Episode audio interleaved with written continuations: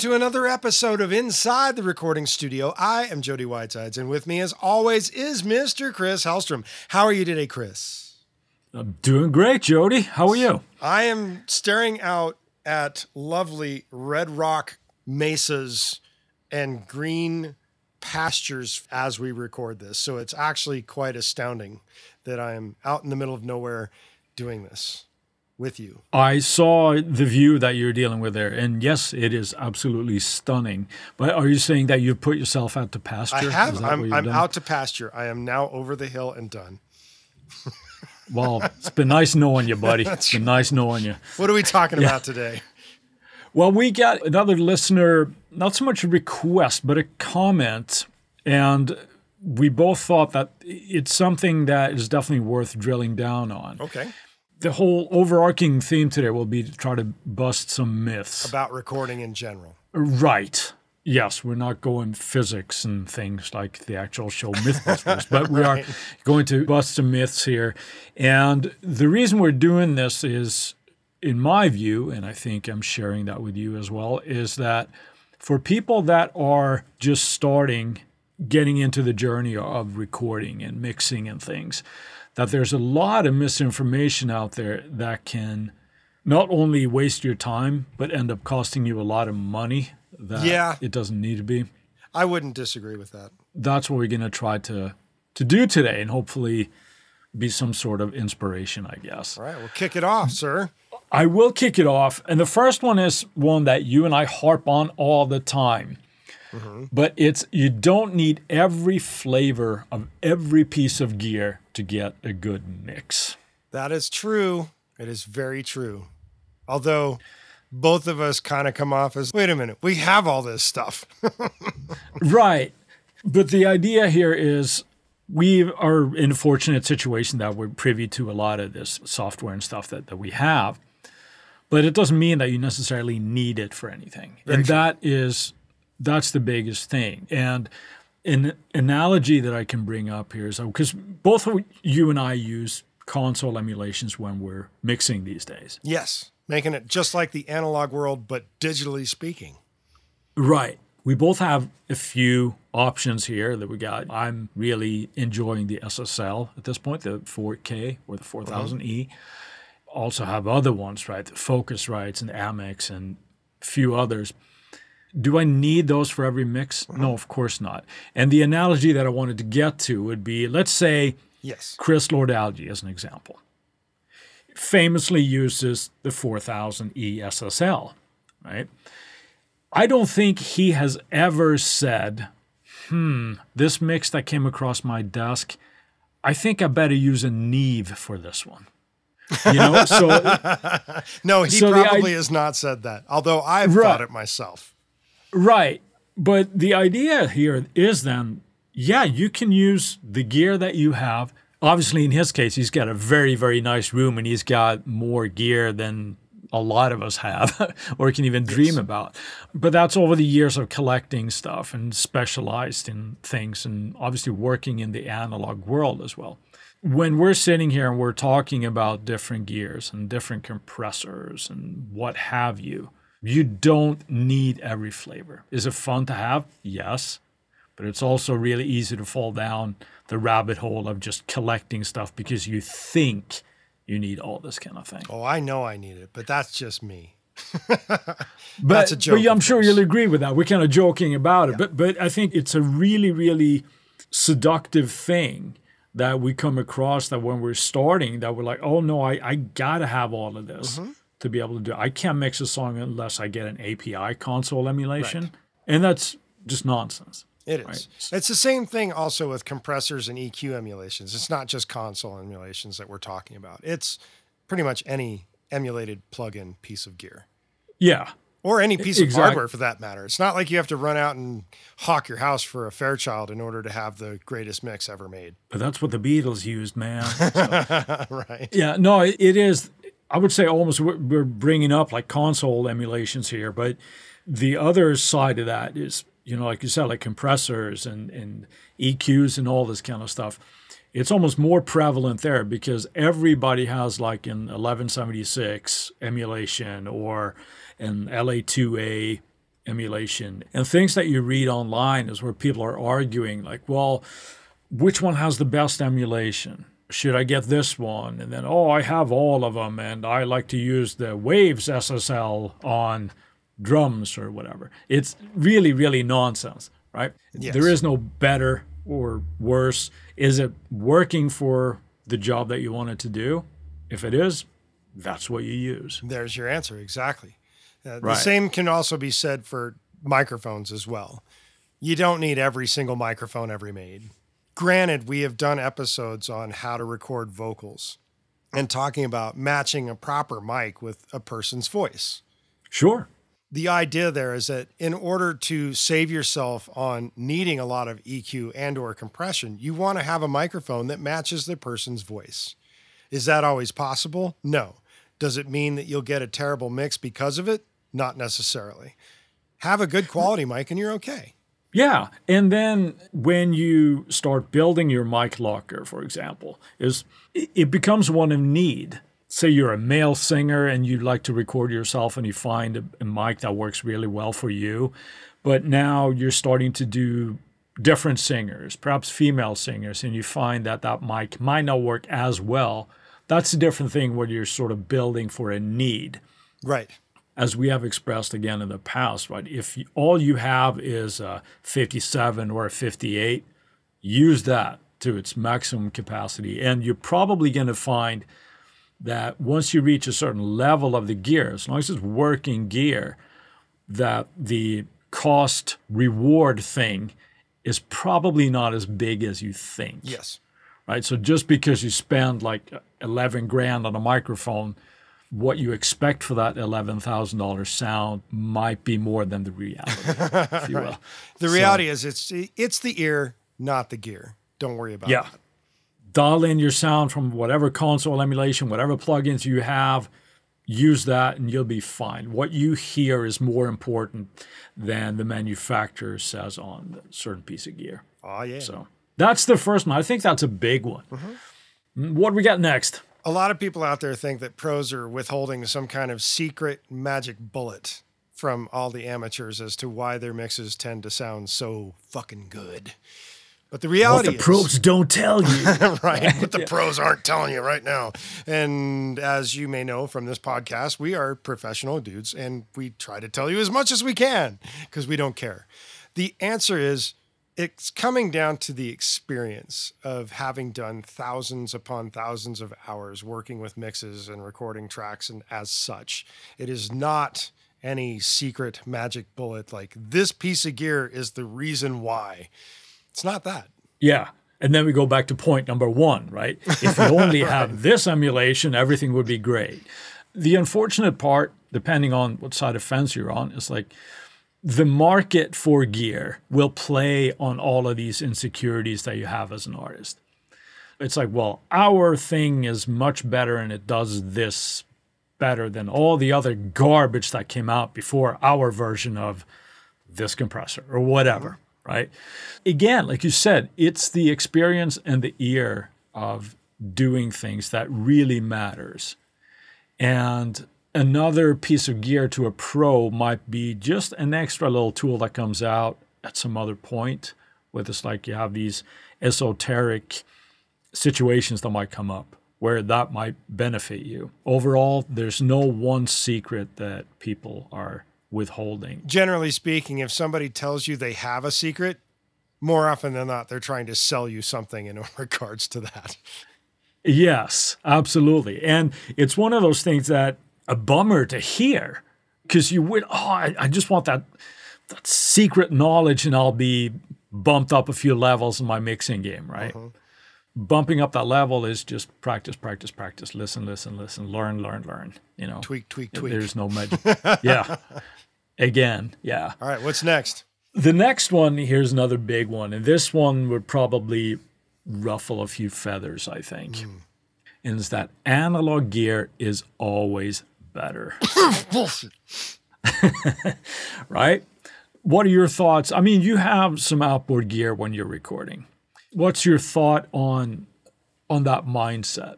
It's limiting. It's extremely limiting. It's terrible, is a good way of putting it. as I was just having a discussion about the concept of using digital amps for recording. Yeah. There is no reason not to, really. Analog is better is essentially farcical to me at this point. It's just Yeah, not but, I true. mean- it's not true. Having great gear, having analog gear does not mean that it is instantly better. No, two things there I want to bring up on that point. The first thing is that when analog emulations came out in the software world, people may have had a point where it's like, yeah, that doesn't quite sound like a Neve or whatever it happened to be. But the second part of that is it's also how your your knowledge to use that gear. Just because you're running something through an analog signal path, if you don't know how to properly work that EQ or the compressor, that's not going to save Yeah, you. it doesn't matter if it's digital or not. If you don't know how to use it, it doesn't matter. And that harks all the way back Right. to episode one. yes, exactly. Yeah, 177 episodes ago, right? It is that, and just because it's an analog physical box, it doesn't mean that it's better. It could be compared to something else that you might have. Just because it's analog doesn't necessarily mean it's better. Certainly not today with all the technology that's gone into emulating gear. And just a huge thing here as well is like we, you know, we mentioned another name drop here, like Chris Lord-Alge. You see behind him in his room, he has these racks of compressors and 1176s, and he has his favorites and things. Well, that's also from his workflow before going digital, Digital, and yeah. incorporating all that kind of stuff. It's like, well, if you're tracking all of this and you're tracking and mixing with all this gear that you want, you needed all those multiple units, right? Yep. Now, with a single plugin, you can use that on every track in your session. Doesn't matter how many tracks that you have, right? As opposed to being limited to like one unit of a hardware box. Speaking of things that may or may not be limiting, let's move on to a word from our sponsors. And we're back. What's up next, Chris? Well, the next one is when it comes to monitoring. This is something that I've heard a lot as well. It's basically when somebody says, if, if I can make it sound good on these crappy speakers that I have, it'll sound great anywhere else. Mm-hmm. That is not an unknown quantity. I think just about everybody's heard that one. Right. It's one, it would be great if it was true, but it isn't. It, and we like to tell ourselves, well, I have these crappy speakers, and if I can make them sound good here, it'll translate anywhere. It's simply not true. It just means that you can make a good mix on those crappy speakers. Right. And translation is still a problem. So that's where proper monitoring, whether you're got decent speakers, the right size speakers in the room that you have, hopefully room treatment, right, uh-huh. which is arguably more important, I would say. Or if you're doing something like I'm doing these days, I'm, I'm using the uh, VSX from Right. Slate, like with that system, which I'm really, really loving at the moment, to be honest. But you still have to learn every one of those rooms that you're listening in. Yeah, that is a big. Uh, I almost said eye opener, but ear opener, I guess, would be more appropriate. Your ear hole opener. Right, because it, it really allows you to hear things that are there, that are happening in your mix that you might not hear in the room that you're sitting in. Here's a good example of this. I'm going to put a real world example. We both know a really amazing bass player by the name of Jesse Stern. Yep.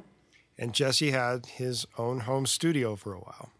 I had just gotten back the master of a song that I had written and mixed called Hero Unexpected.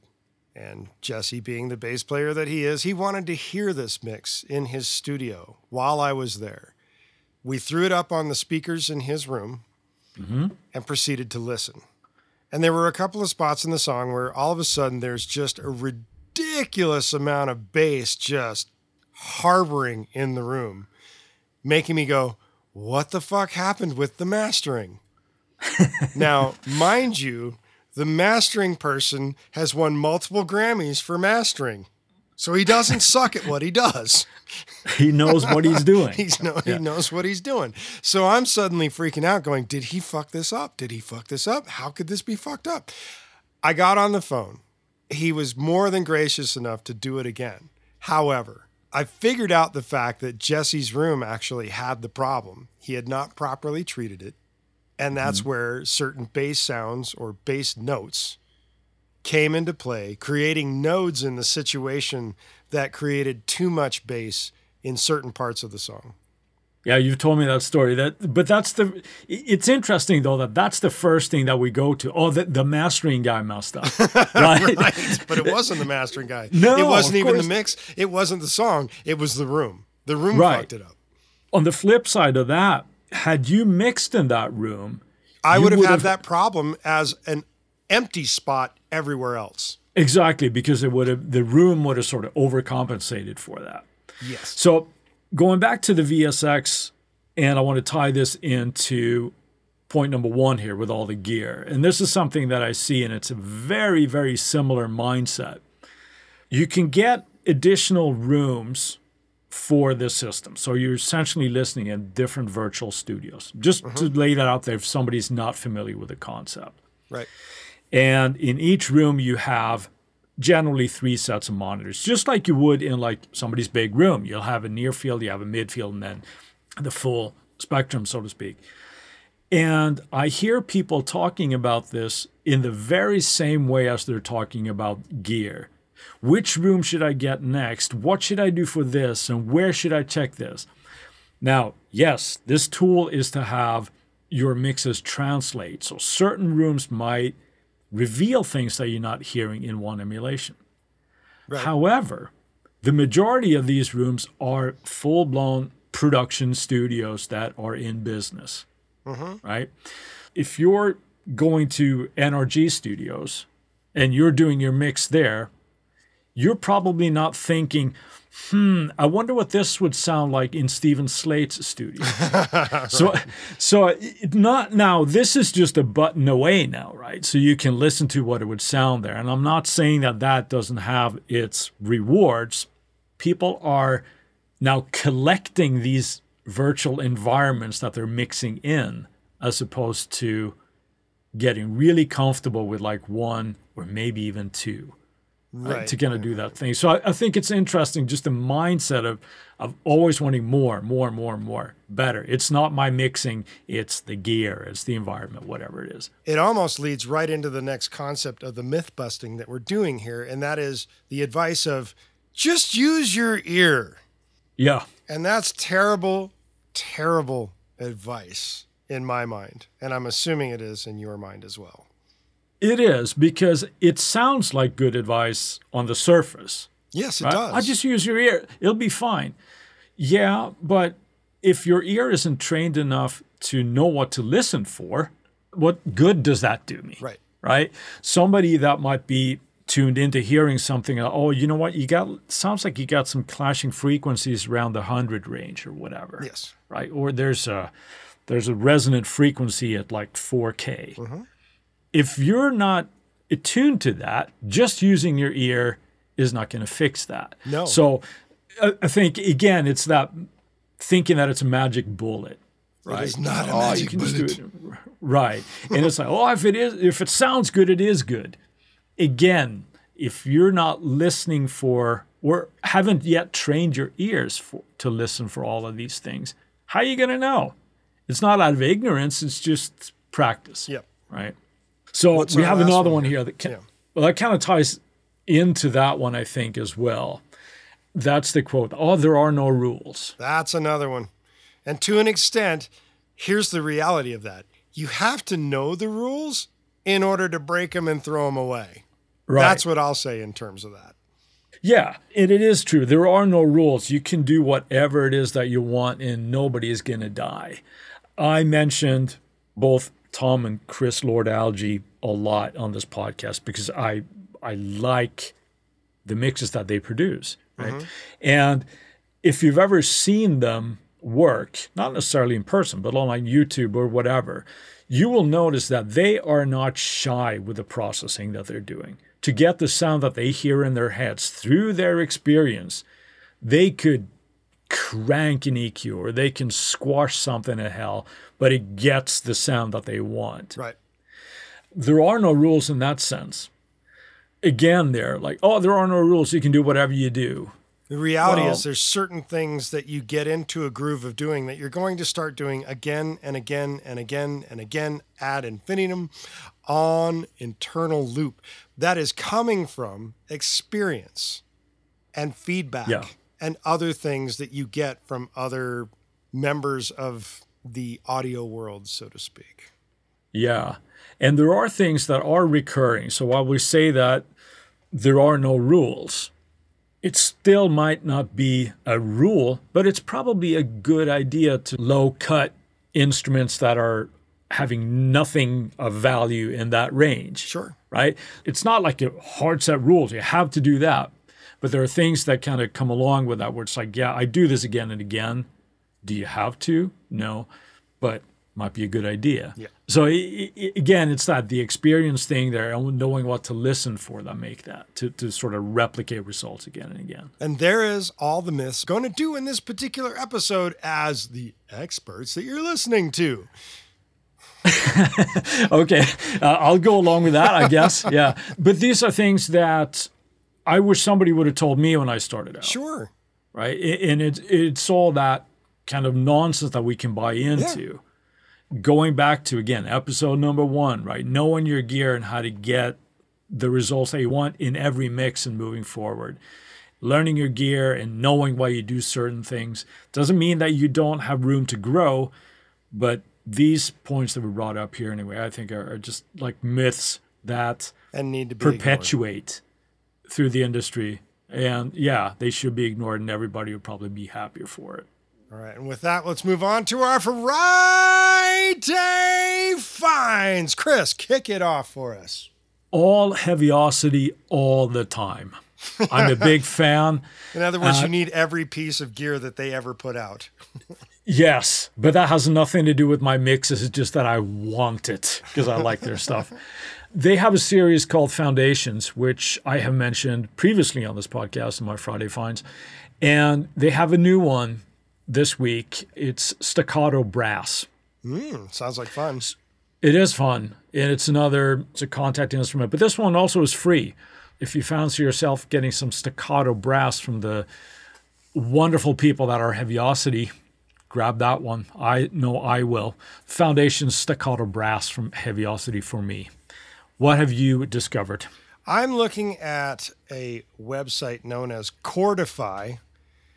That is C H O R D I F Y dot com. And if you are a guitar player, ukulele player, piano player, or a mandolin player, these fine folks claim to have every chord for every song, or at least for up to 36 million plus songs. That's a lot of songs. Thus, if That's you a lot of yeah, it songs. is a lot of Yep. songs. If you want to learn the chords to certain songs, chances are Chordify has it. And in addition to that, with the way apparently it works, it plays along with the lyrics and shows you the chords in succession, which seems like kind of fun in that regard. Sure.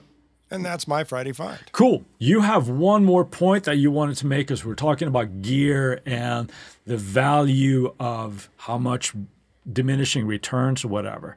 Because you are sounding Yes. a little bit different this one because you're out of your normal environment. So tell us why. currently, as the recording of this particular episode of the podcast, I am out in the middle of nowhere, as we mentioned at the very top of this podcast. If I sound a tiny bit different from how I would normally sound, it is because there's roughly $13,000 worth of difference in the equipment that I am using to record my voice today. So, in other words, did you hear that Jody sounded different today? And Because if you didn't, you don't need that 13 grand. But if you did, more power to you, and you need that 13 grand of difference. there you go.